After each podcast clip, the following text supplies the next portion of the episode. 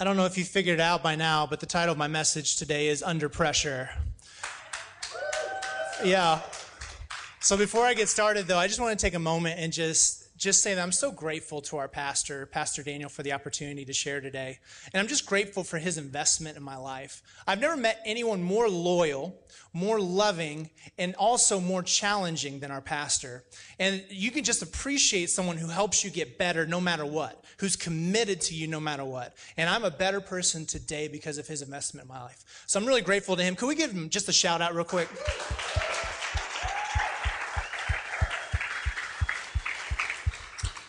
All right. Well, so today we are going to talk about pressure, and the truth is, is that we all experience pressure, but pressure comes in all shapes and sizes. And our response to pressure is all different as well. And there was a time in my life where I was under a tremendous amount of pressure when I was preparing to leave Cape Girardeau to move up to St. Louis. And I owned this house in Cape Girardeau, and it was great, except for one big problem. The basement leaked.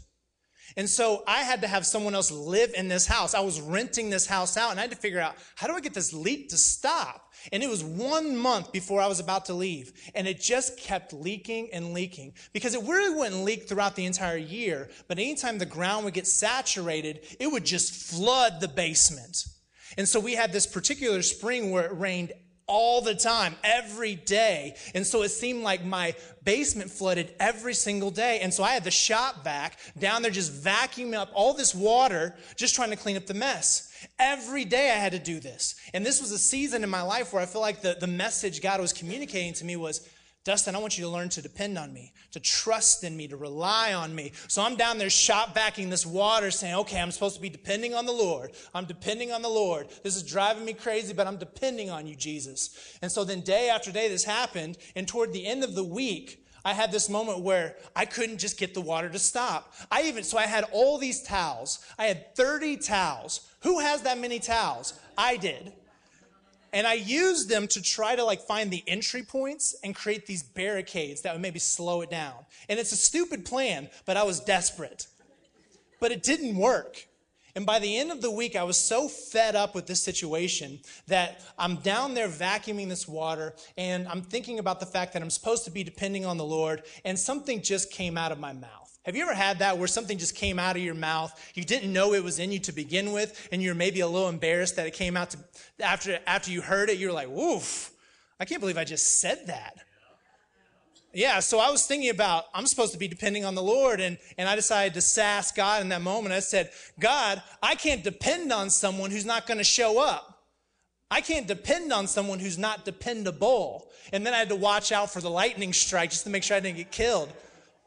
But I was really surprised that that was in me. The pressure showed me something really important, and actually, it taught me a principle pressure reveals reality. It showed me that there was something in my heart that was really frustrated with God.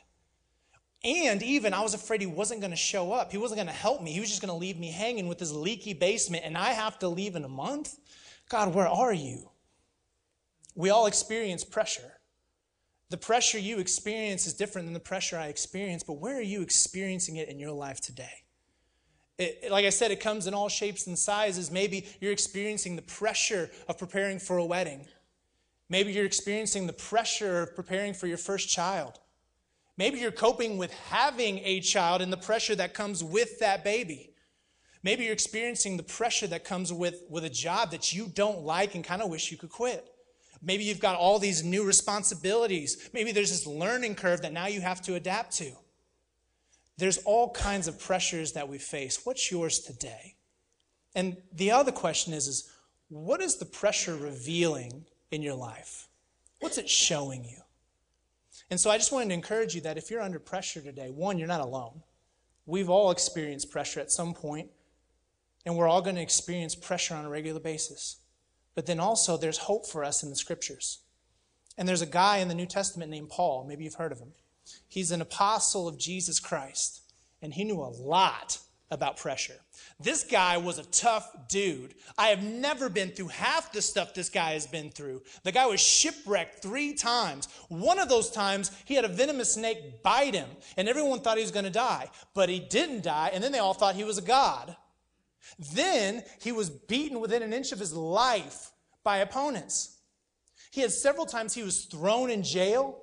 And then just to top it off for good measure, he really made some people mad.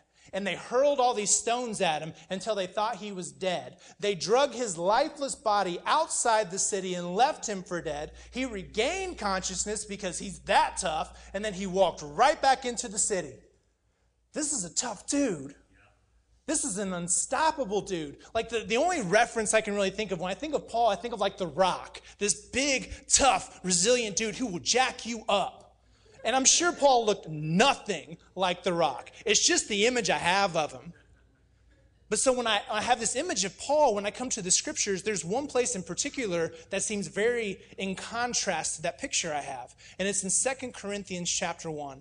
And Paul writes this starting in verse 8. He says, We do not want you to be uninformed, brothers and sisters, about the troubles we experienced in the province of Asia. We were under great pressure far beyond our ability to endure, so that we despaired of life itself. Indeed, we felt we had received the sentence of death. So Paul says he despaired of life. He was under so much pressure that he despaired. What kind of pressure must that have been? This dude had been through all kinds of stuff. How much worse does it get? It doesn't tell us. He doesn't say. Now, some people think that he had a serious illness and that he was expecting to die. And he actually clarifies that because he says, We were expecting a death sentence. Whatever this was, he wasn't expecting to make it out of it, which is what makes the next verse super interesting to me. So he continues on in verse 10 and he says, But this happened that we might not rely on ourselves, but on God who raises the dead. That's incredible because his worst case scenario was death. And yet he says, I trust in the God who can raise me back up. Matter of fact, I remember hearing the story about Lazarus who died and was resurrected by Jesus. Even still, I remember Jesus who died and was resurrected. So even if this plays out the way I fear it does, he can raise me back up from the dead. That's incredible faith. And so while he's under this pressure, initially, the thing it reveals is despair. But then over time, as he remains under the pressure, it reveals this remarkable faith in who God is and what he's capable of doing. It's amazing. And so we as Christians, I know I am, we're so good at presenting this front where we look super spiritual, super together. I am the epitome of Christian perfection. I've got this all together. I'm good. And yet, pressure reveals what's really going on behind that. And James tells us that. And so in James chapter 1 verse 3, James writes, "You know that under pressure, your faith life is forced into the open and shows its true colors." So like when you apply pressure to a tube of toothpaste, hopefully what comes out of that tube is toothpaste. If it's not, don't use it. But you're going to find out for sure what's on, inside that tube once you apply some pressure. And the same is true for your faith life. It's when you go through something that you see what's really inside. But so James continues on and he says, So don't try to get out of anything prematurely. Let it do its work so you can become mature and well developed, not deficient in any way. And so in the NIV translation of this passage, he says that the testing of your faith produces perseverance. And that word perseverance in the Greek is hopomene, and it means to remain under. So he says, you need to stay in this because this pressure is teaching you how to remain in challenging situations, to remain under the pressures of life. It's forming something in you, so you need to stay under it. Now, when we experience pressure, we respond a few different ways. One of those ways, we complain about it. Any complainers in the room? I didn't, well, there's one, two, okay. I, I'm a complainer. I'm a master complainer whenever I go through challenges. But then, so we complain about it, we, we take it out on people we care about. Isn't it true that the people closest to you get it the worst? So we take it out on people, but then also sometimes we try to escape reality. So we try to medicate ourselves through like sex and through drugs, through, through binge watching Netflix. For me, it was none of those things. It was always like reading comic books. It was my way to escape reality. I'm going to be Captain America for the next hour. But so we find these ways to get out of reality because it's just too hard. But then at some point, if we're under pressure long enough, we begin to despair and give up. Or you just check out, I quit, I can't do this anymore, it's too hard. The pressure's too heavy. And whatever your response is, the truth is is that under pressure long enough, there's going to be one of two responses. You're either going to get stronger or you're going to break. And now there's something really important in order to determine which of those two is going to happen. But so it makes me think of an engine. So in, in an engine, there's this tremendous amount of pressure that's going on.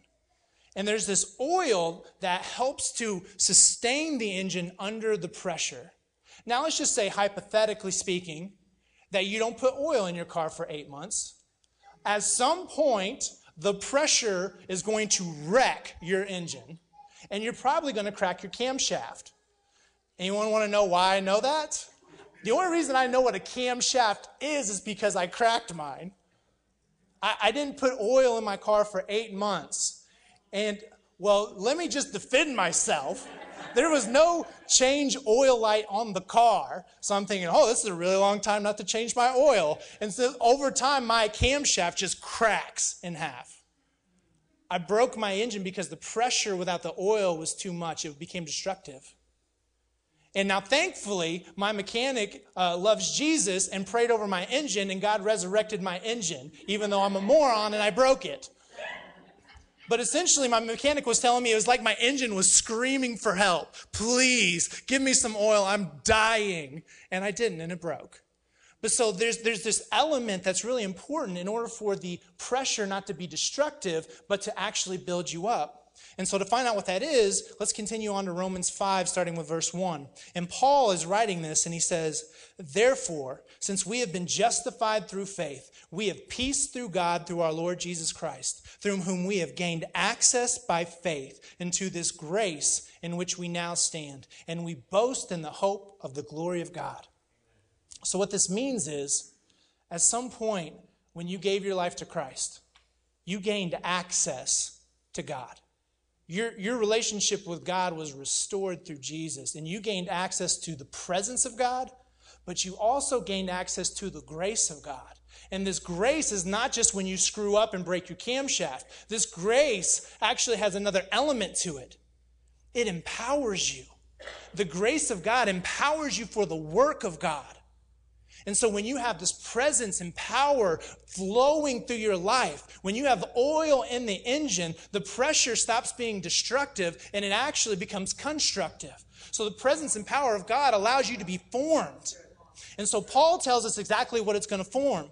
So he continues on and says, Not only so, but we also glory in our sufferings because we know that suffering produces perseverance. It's that word hopomene, remaining under. And hopomene produces character and character, hope. And hope does not put us to shame because God's love has been poured out into our hearts through the Holy Spirit who has been given to us. So what's saying is this, this pressure with the presence of God is forming your character and making you stronger and more capable than you would have ever imagined. He's revealing your capacity through the pressure. And there's no other way to do it.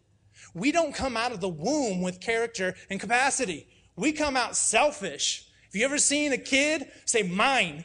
It's mine.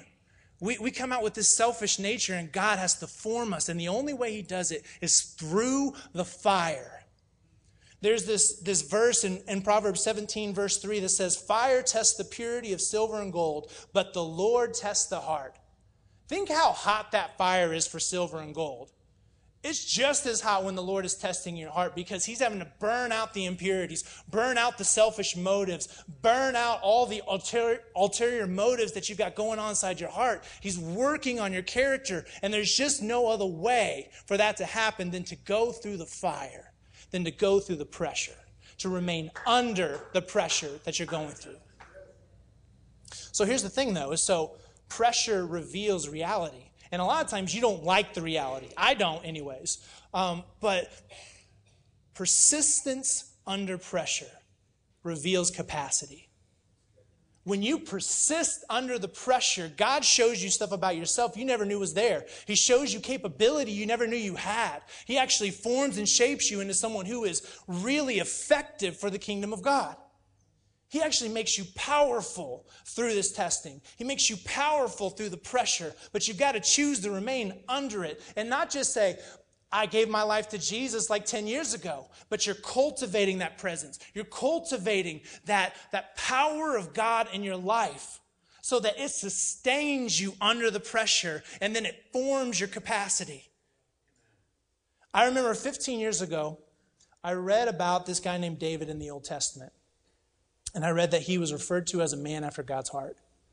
And when I read that, there was something about that that just came alive in me. And I thought, I want that for my life. I want to be a man after God's heart. And I remember saying that to, to Pastor Daniel, thinking that he was going to say, That is a great dream. You should totally aspire to that. You should totally want that. And instead, he said, You know how difficult that is, right? You know how hard it is to become a man or a woman after God's heart. And I said, Yeah, you just go to church and read your Bible sometimes, it's fine. But, but what I discovered is that's not true. There's this pressure that has to happen. And it's pressure over a period of time where the Lord forms you into a man or a woman after God's heart. And there's just no other way to get it. And so when I rolled up to St. Louis eight years ago to help start the church, I thought I was really far along in my spiritual walk. And not in some arrogant way, not in some way where I was like, hey, look at me, I've reached the pinnacle of Christian perfection. But I, I did feel like I was far along. I, I felt like I was prepared to be a high level leader. I felt like I was prepared to be a great husband and a great father. I just felt like I was so ready, just right there. And what the Lord showed me is I had so much growing up to do, way more than I expected. And the way He did that was through a series of pressures. And so as I, I, came to help start the church, we needed a video person. And I was the closest thing we had because I did graphic design. So, hey, you got to learn video. Figure it out. Embrace the pressure. Expand my capacity. And so then over time, we needed a communication director. I kind of know how this works. I've been around this before. I mean, it's way different having to be in charge of it, but okay. And so God expanded my capacity. And then I stepped into the worship uh, director role and I had this opportunity to oversee a worship team. I'd been around worship teams for 20 years. I'd never been in charge of one. So on my face before the Lord, I'm asking for wisdom. Show me how to walk through this. And he's expanding my capacity through all this. As I remain under the pressure, he's stretching me, informing me, making me stronger. And then he sends me to lead my first international mission trip. I'm kind of scared of getting lost in St. Louis just in my car let alone taking six people across the pond.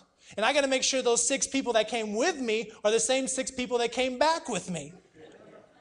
But through the pressure, he's stretching me. He's expanding my capacity. And then he had me officiate my first wedding.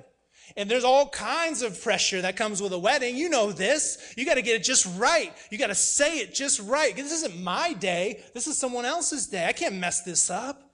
And so there's these pressures that showed me that man, there's a lot of stuff in me that isn't dealt with yet.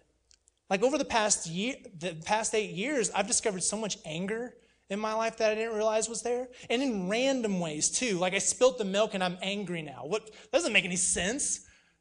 But why am I angry all of a sudden? Why, why do I feel fear all of a sudden? Why do I feel insecurity? And the Lord is exposing all this stuff in me that I didn't realize was still there. I thought I was so ready, so far along. And then He's showing me, Dustin, the way you respond to criticism isn't good. The, the way you handle situations, even in le- leadership, isn't effective. It's not good. You're hurting people in the process. And so what I realized is, man, I got a lot of work to do. And then there was one thing in particular where I felt like there was a lot of quit in me. And I just remember feeling like God said to me, Dustin, I got to work the quit out of you. Because every time you come up to a challenge, every time you come up to an impasse, and you can't figure out what to do, and you don't think you can figure it out, you don't think you're good enough, you don't think you can handle it, your first move is to quit.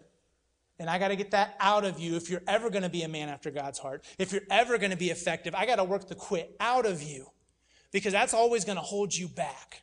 And that's going to keep you from becoming the man I want you to be. But so here's the beautiful thing about God. I rolled up thinking I was really far along. I realized I was not quite as far along as I thought. But what the Lord has showed me in the past eight years is my, cap- my capacity was actually much greater. As I persisted under the pressure, what I saw revealed is a greater capacity than I would have ever known. I, just, I was grateful just to graduate college. I was the first person in my family to do that. I thought that was a big deal. I thought that was the pinnacle. And yet, God was showing me, you're capable of so much more. And as you choose to say yes and remain under the pressure, hapomene, as you choose to remain under, I will form you and fashion you and make you usable in a powerful way. And there's nothing significant about me. So th- if this is true in my life, it can be true in yours. It's not about me. It's about his power and his presence through me. And in your life, it's not about you. It's not about how insecure you feel or insignificant you feel like you are. It's God's power and presence through you. Your capacity is greater than you realize. You have settled for less for far too long, and God wants to call you out to more.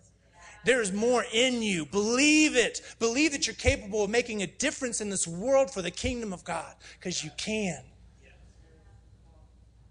God has this way of taking us through the pressure, and I don't know what kind of pressure you're under today. I just wanted to encourage you, though. Don't quit. Don't give up. You, you keep remaining right under that pressure, and you believe that God is good. You be- believe that God is faithful. Believe that the promises God makes, He can fulfill in your life. There's this passage in Romans, starting in chapter 4, verse 18, where it Paul reveals some nuances about the character Abraham from the Old Testament. Uh, he's not a character, he's a human being, he existed. But there's this guy named Abraham, and so he tells us a little bit about him. And Paul starts off by saying, even when there was no reason for hope, Abraham kept hoping, believing that he would become the father of many nations. For God had said to him, That's how many descendants you will have. And Abraham's faith did not weaken, even though at about 100 years of age, he figured his body was as good as dead, and so was his wife Sarah's womb. Abraham never wavered in believing God's promise. In fact, his faith grew stronger, and in this he brought glory to God. He was fully convinced that God is able to do whatever he promises. And because of Abraham's faith, God counted him as righteous. See, here's the thing that I find interesting. Maybe you caught it too. If you know anything about Abraham's story, there's some curious things in this passage. Like when it says that he never wavered, he never doubted, his faith remained strong. Well, there's plenty of things in Abraham's story that make me think otherwise. Like the time he lied multiple times about his wife being his sister so he wouldn't get killed. That seems like a lack, lack of faith. Then there was the time he laughed in God's face when God said, Hey, next year, you're going to have a kid. Thought that was hilarious. I'm like 100 years old. How's that going to happen? And then the topper was whenever he just decided, I'm going to make my own kid. I'm going to go sleep with my servant, and then we're going to have a kid, and we'll call him Ishmael. Seems like a lack of faith to me. And yet, Paul says he never wavered. How does that work? But it shows me that maybe there's some nuance to what faith is. Maybe faith isn't just being perfect in belief. Maybe just because you have doubts doesn't mean you don't have faith. Maybe faith is you choosing to trust even in faith, even in face of doubts, you choose to hold on. And this is kind of the revelation I had whenever I was in this season, the past eight years. There were times I just wanted to quit. And there was one day in particular where I was done. I'm out. I'm going to write up my letter of resignation. I'm done with this. I can't do it. I'm not good enough. I can't do this. It's too heavy. The pressure's too much. And I remember in that moment, the Lord saying, You need to not quit.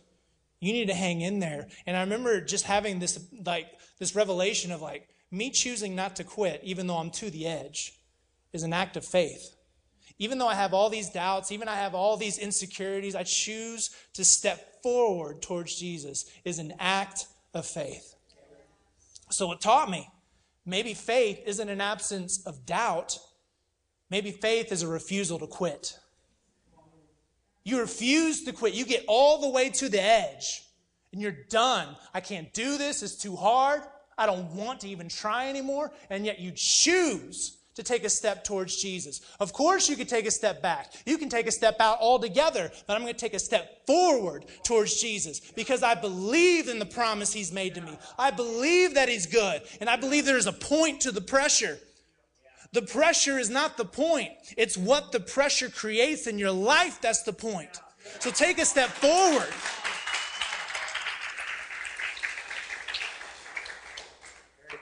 So here's the question Where do you want to quit right now? Maybe you're ready to quit on your marriage. Too hard. I've done everything I can do, and it's just not getting better. Maybe you want to quit on a relationship or a friendship, and you're just giving up on it. Maybe you want to quit your kids, and if so, we have a vault you can go stick them in. Amen. Maybe you want to quit your job. You're just fed up. I'm done. I hate my boss. I hate this job. It's too boring. It doesn't use, utilize my talents, whatever. Maybe you want to quit the church. Maybe you're ready to quit faith altogether. Following Jesus hasn't really measured up to what you thought it would be. What is it that you want to quit today? And whatever that is that comes to your mind, I just want to encourage you don't. Don't quit. It's, it's, not, it's not wrong to have doubts. Just don't let the doubts make the decisions for you. At some point, lay the doubts down and lean into your faith. And in faith, choose to believe that God will lead you through this. That the pressure isn't the point, it's the other side of the pressure that's the point. God is leading you through something, He's not leaving you stuck in something. So lean into it.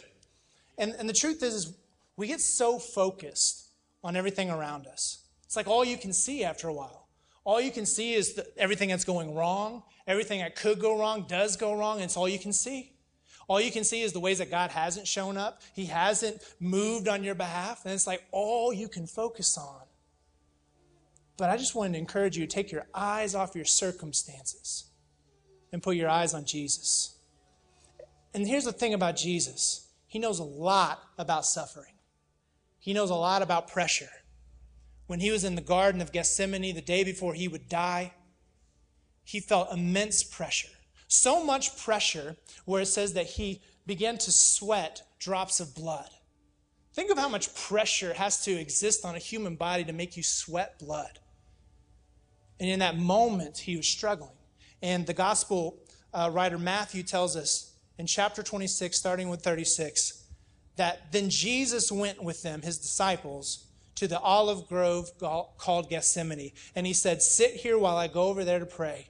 He took Peter and Zebedee's two sons, James and John, and he became anguished and distressed. He told them, My soul is crushed with grief to the point of death.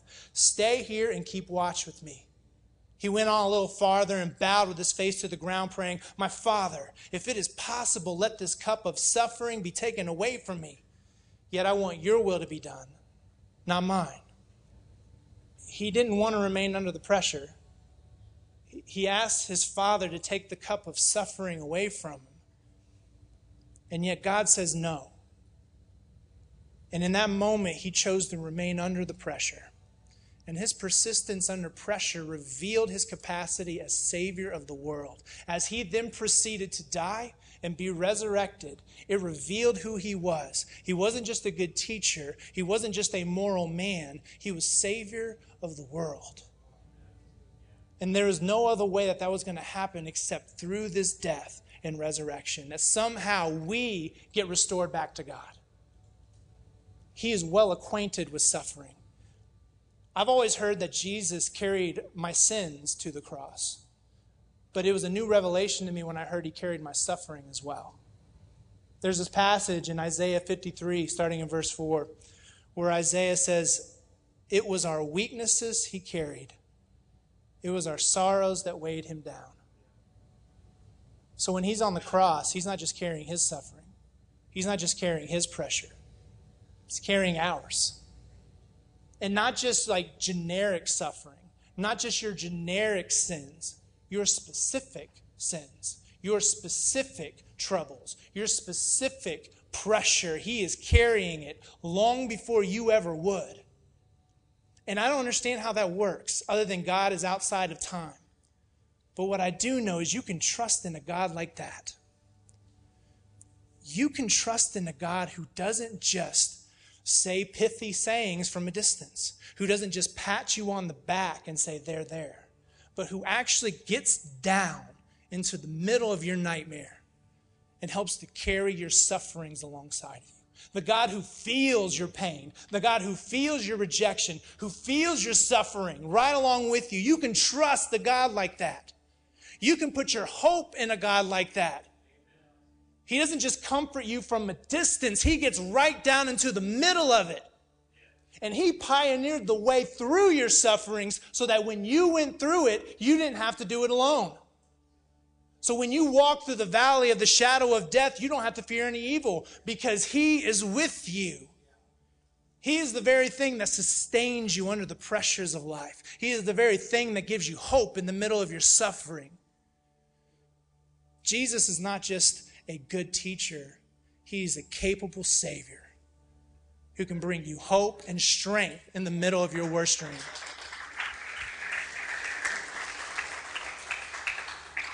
But here's the thing is I know that you knowing about Jesus suffering with you isn't going to remove your pain. It isn't going to take it away. But at least it can give you hope in the middle of it. And there is this uh, seminary professor who said this We may not be able to trace God's hand in what has happened, but we can trust God's heart. Maybe you're looking all around and you don't see God. All you see is problems. You want to depend on God if He would be dependable, right? You want, like, God, please show up. But even if you can't see Him in your circumstances, you can still trust His heart. Because His heart for you is good, His intentions for you are good. He has a plan for your life. The pressure isn't the point, it's what's on the other side of the pressure. And, and I just need to encourage you there is another side, it's not forever. The pressure is not ongoing. There is another side to the pressure.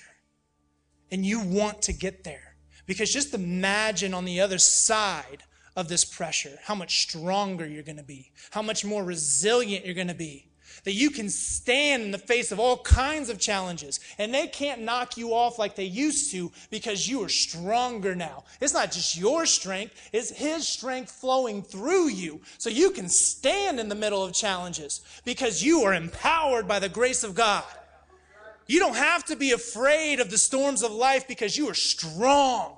You've been through something. You've experienced something so you can stand on the promises of God. Just imagine on the other side of this that you can actually be a blessing to someone else. I'm blown away by the way that God brings people into my life that remind me of me and that are going through the same thing that I've been through. And it's by no accident because it's part of the way that He works all things together for good because He doesn't waste your pain. He uses it for good. He uses it so that you can help someone else, so that you can be a, a, word of hope for someone else in their nightmare. That you can say, keep going. Keep going. Don't you dare quit. I've been through this. And you can speak with authenticity and you can speak with authority that no one else can because you went through it and you've been through it and you've seen him be faithful in it. So you can say to everyone else, you can do this because you've been through it. And even as you're going through it, you can still be an encouragement to other people. God can use your pain to be a blessing to the world around you. Just imagine the other side of what you're dealing with. And the truth is, whatever your worst case scenario is, there is an absolute other side, and that's an eternity with God. Where there's no separation we get to walk with God just like we were back in the Garden of Eden, in the cool of the day, walking with God. No separation, no more suffering, no more crying, no more pain anymore. You are with God. There are no more challenges and pressures and troubles. You get to experience His joy and His peace and His goodness forever. Forever.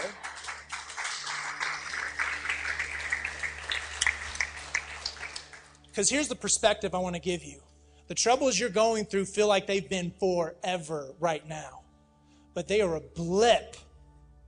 This life is a blip on the timeline of eternity. And there is so much good on the other side of this. There's so much good. You don't want to miss it. No matter how difficult this life gets, the next life is worth it. You want to hang on. You want to see God's goodness on the other side of this. Because the truth is, is I can't guarantee you won't be disappointed in this life. But what the author of Romans, Paul, tells us is that in the end, hope never disappoints us. In the end, you will not be disappointed because God is good and God's heart for you is good. Let's pray.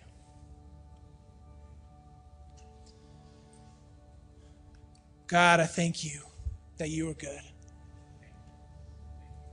I thank you that you never leave us, you never abandon us, even in the midst of our worst case scenario, even in the midst of our nightmare, you're with us. You promise to never leave us. And I just pray for those in the room who are on the edge, who are ready to give up, who are ready to despair, that they would be reminded that this happened, that they may learn to rely upon the Lord who raises the dead to life.